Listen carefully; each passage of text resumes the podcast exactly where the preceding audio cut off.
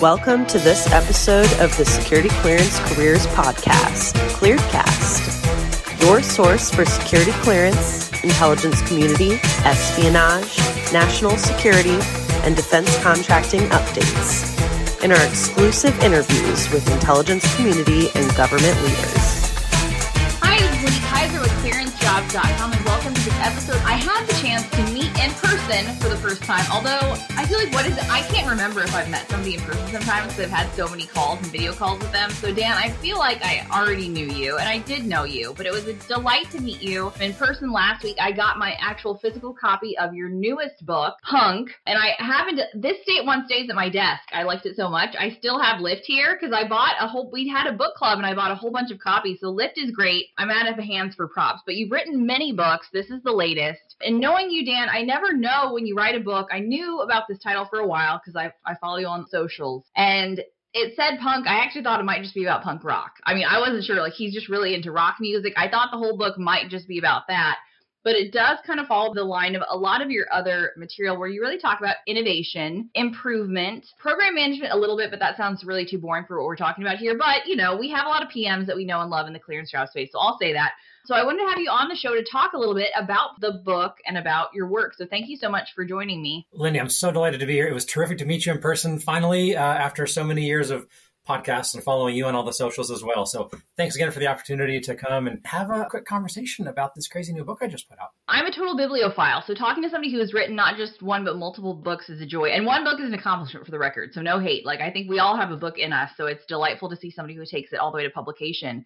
And you talked some about the origin story for this particular book in the book. So can you talk about how it came to be and what prompted you to combine punk and innovation in this book here? Yeah, yeah, thanks. So, you know, I think most books have a lot of different sort of roots and reasons that they came to pass, and, and, this is certainly one of those. You know, I listened to a lot of punk in the 80s when I was a kid growing up. I'm not sure I would describe myself as a punk kid, though. Uh, and I talk about this in the book that early on, I'm telling a buddy of mine, hey, I'm writing this book about punk, and it's taking a look at the intersection of punk rock and innovation. And he's like, oh, were you a punk kid? And I was like, uh oh maybe not. So we'll come back to that thought in a moment. But I, did listen to a lot of the music and it was kind of as punk as I knew how to be. And there were reasons why I wasn't, you know, fully up to my elbows in the mosh pit. Then in, in 2005, I was listening to the radio. I'm just driving down the road and the Ramones come on the radio and it just hits me like a, a ton of bricks. The Ramones would have been terrific as program managers in the DoD. Before the song was even over, I pulled over and I started writing this article that is actually included as, a, as an appendix in the punk book that was kind of my first attempt to begin to merge this concept of punk with innovation, with even, you know, DoD program management type stuff, although my new book really doesn't get into formal program management, like you said. But with this book, I really wanted to capture like the urgency, the energy, and the simplicity of punk and kind of use it to sort of hold the door open and invite more people to come in. And, and the tagline I've been using a lot lately to make some noise that makes a difference. That's what this book is really about. So, using these punk principles and practices to make some noise that makes a difference in whatever space you're working in, in whatever domain you're you're involved. I love that. Some noise that makes a difference. That is a fantastic analogy, and it is like about having like the right noise. You give some good prompts and some good discussions and food for thought in here around this. I think music lovers of any capacity would enjoy the book. Or those who don't know music at all, there's no like requirement to know anything about music, but you do drop a little shade at pop music, which based on the amount of Taylor Swift, although you did like do do one shout out to Taylor Swift in there with all the which all the Swifties appreciated. So I appreciated that. You know, you could drop a little shade. I I like critical conversations. Anybody who knows me knows that's in me. So you're kind of like giving some props to punk. No rose colored glasses. If folks read the book, they figure that out. But you do drop a little shade at pop. So, what is the pop equivalent in the DoD innovation space? I had to ask you that question. Right, I, I love that question. Uh, before I get to it, I just want to say, like, I hope people who like punk will read this book and find it, it useful. I hope people who don't like punk and have no familiarity with punk will still expose themselves to some of the ideas in this book and kind of help expand their mind and their view for how things could be.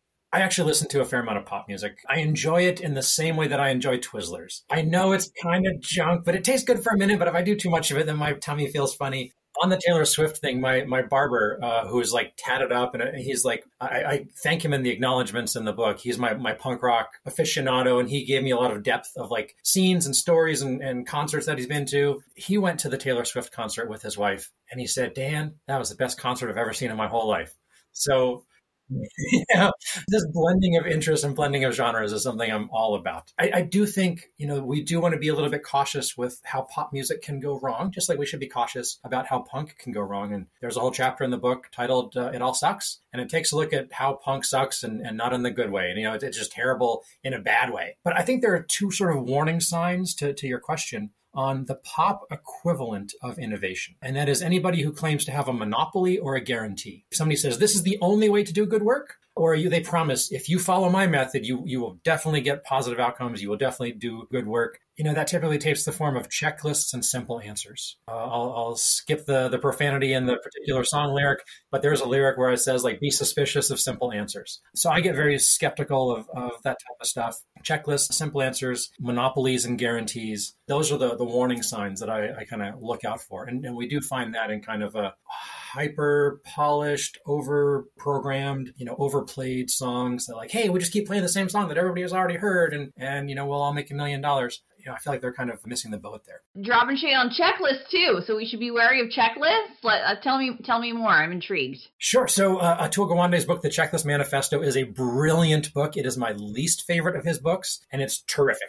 Everything he's ever written are, are awesome. So I wish I could write the way Atul Gawande writes. So his checklist manifesto does a really good job of sort of breaking down the or making the case for checklists and why we should adopt checklists. But the challenge, uh, the, the thing to keep an eye out for is how do we really approach these checklists? You know, as a starting point, as a, a, way to kind of not forget the things we really need to make sure we do, or as a top down, heavy handed, dictate every step, every process, and prevent any deviations. Because then if we do that, we're, we're going to overfilter the innovations. It's, you did make a good point. Like, I kind of wanted my son to read this book. He's 13. He's getting ready for his science fair at school. But I also felt like I couldn't have him do it yet because they have such a linear process they have to do for their science fair experiment, right? I don't think you're bashing the scientific method. I, I wasn't sure though. I was borderline for a little bit. I was like, oh, are we like saying there's different way? We don't have to follow the scientific method. I could get him in some trouble with his teacher if I show him this book. But when the project's over and it fails, or maybe he needs to read this, like, oh no, go back to the drawing board. I love that question. And I think to a certain extent, this book, Punk, is all about the scientific method. You know, it's all about posing some questions, collecting some validated data. One of my favorite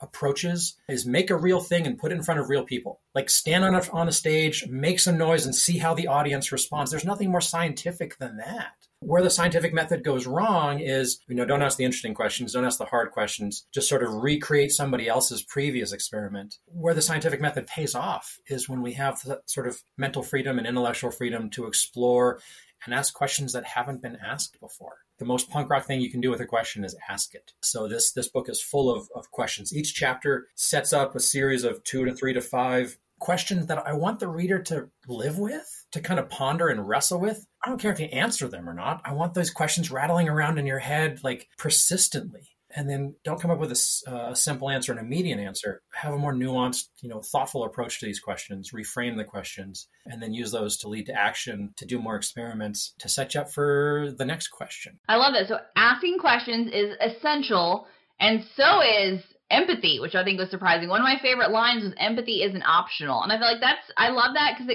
at Clearance Jobs, we have this weird, we live in this weird space. We're trying to help people find careers and find jobs, but also provide information about this very cumbersome security clearance process. And I find one of the things that we just have to do, even for companies to be empathetic, I think is just important now, or to listen, or to like, you know, we were at NatSec Girl Squad conference last week. I feel like to be in spaces where we can be a listener and a learner and a collaborator and not like, we have all of the ideas. So I just loved kind of thinking about that idea of empathy and how that applies to innovation, and especially for in a book about punk, kind of a surprising concept. So can you talk about how empathy played into this? Yeah, you know, I think that chapter titled "Empathy is Not Optional" it's one of my favorite chapters in the whole book because one of the fundamental principles that set up that chapter is when you have an innovation that doesn't help people, it's not an innovation. Innovation is one of those words that gets used more often than it gets defined. People sort of a lot of vague hand wavy when, when we talk about innovation. But the definition I like to use for innovation is novelty with impact. So something different that makes a difference. Back to the whole, you know, make some noise that makes a difference idea. If we define novelty or uh, innovation as novelty with impact, that impact piece, that making a difference, solving a problem, creating some value, is really the core of whether something is innovative or not.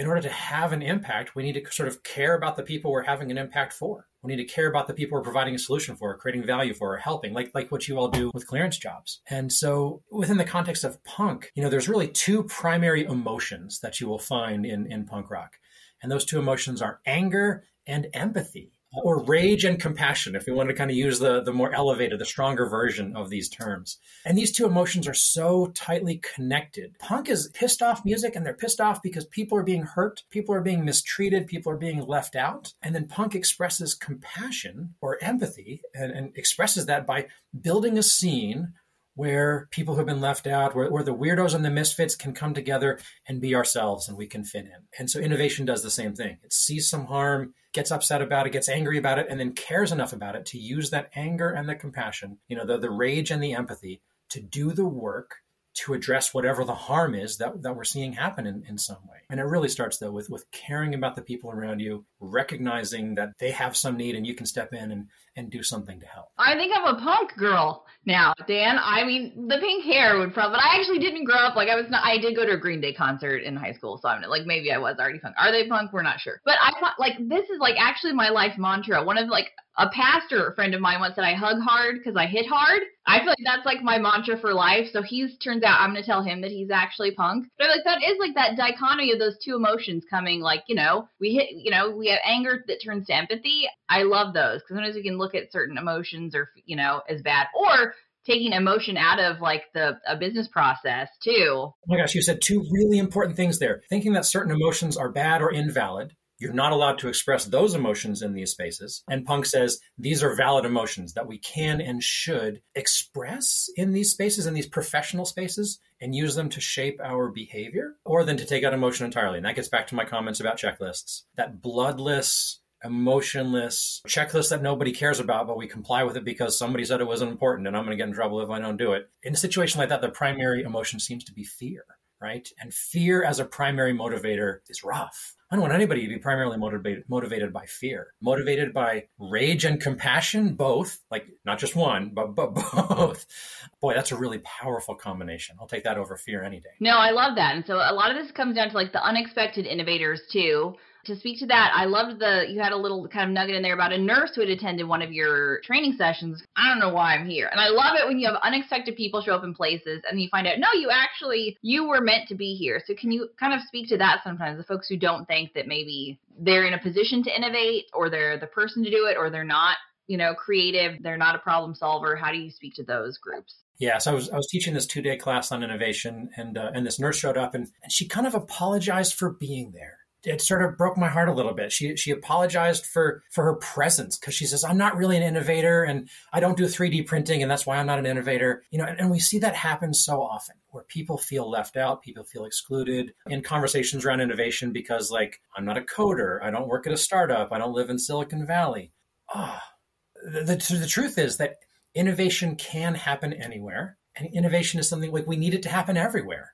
So, back to that definition of novelty with impact, we need novel solutions that aren't just technology solutions, you know, some new widget, but we need new processes.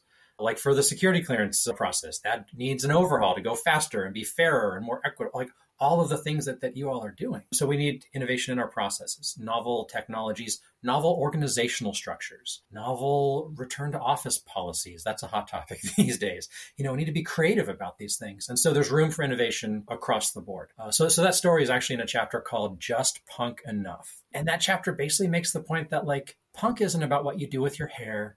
Punk is not about how you dress you know, but, but punk is about your attitude, right? So you can be punk even if you don't have a mohawk, and you can be an innovator even if you don't do 3D printing. And so the challenge or the, the invitation is to kind of decide how punk do you want to be? Being as punk as you want to be, not more, not less. That's the most punk thing you could do. And same with innovation. When we focus on doing stuff that we care about, on having an impact in the, the spaces and the people and the organizations that matter to us, that's when innovation really is is powerful. And so you know, as, be as punk as you want to be, be as much of an innovator as you want to be. And you don't have to go buy a 3D printer. You don't have to dye your hair green or anything, but just sort of making that choice and expressing your authentic self is, is really the secret for, for both punk and innovation. And you talk in the book, I love it when people work through a problem. So you talked about that problem set a little bit. One of the chapters that was the more difficult one for you to write. Why was that the case and what made that the case? Maybe what are some of those benefits for powering through a hard thing? Yeah. So, and people often ask me, you know, was it hard to write a book? And I never quite know how to answer that question because it was effortful. You know, it took time and discipline, but I enjoy it so much. It's such a fun thing. I don't, I don't think of it as as hard typically. But there was one chapter in this punk book that was just hard to write, and that's the chapter on anger you know, I'm generally not an angry guy. I don't think of myself as an angry guy. I don't present as an angry guy. When I mentioned to my wife, I'm like, hey, I'm going to write a chapter about, you know, punk is angry music. She kind of laughs. She's like, what do you possibly have to say about anger? and I mean, fair, right? What did I have to say? And so I kind of had to do some some soul searching and some research and some uh, reading, and and I did discover that you know, along with my deep well of chill, that is kind of my my dominant you know way of, of showing up in the in the world um, that there is this sort of parallel deep well of, of anger that the world's not better than it is that it could be better that people get hurt in ways that i would like to see them not get hurt and so anger that the world should be better is one of the driving factors in my my work as an innovator. And one thing that really helped that kind of helped me kind of understand this and, and work through this and, and, and help write this chapter was uh, an essay by a poet named David Whyte, where he says, anger is the highest form of care. Anger is the highest form of care for a person who is about to be harmed. And he, he goes on in, in some depth about that. And I thought, oh, that's a definition I could get behind. And this gets back to the whole, you know, rage and compassion, you know, anger and empathy uh, combination. Those two things do really go well together. Uh, and actually, that chapter has a really funny story about Mr. Rogers and the time that Mr. Rogers got angry. Oh my goodness! If Mr. Rogers is allowed to get angry, okay, I think I can do this too, right? Well, and I love like I mean, it, they do go together. Like we talked about earlier about the empathy. Like there is something about seeing somebody else hurt or harmed and what that prompts in you, and that I mean, your anger can actually be an encouragement to them. Sometimes we fail to be angry on our own behalf sometimes with issues when we see them, but when other people come alongside us, I find that's been, you know, that's been powerful both at work and in personal life things when somebody does that. So you're encapsulating that well, like that kind of, you know, anger that shows concern for others. I think we kind of tend to look, I don't know, like we're so individualistic as Americans, so it's surprising. But then there's uh, emotions that are attached to ourselves, we can kind of put into those good or bad categories. But there is something about making a collective emotion and caring for one another that I think is super powerful and also very needed.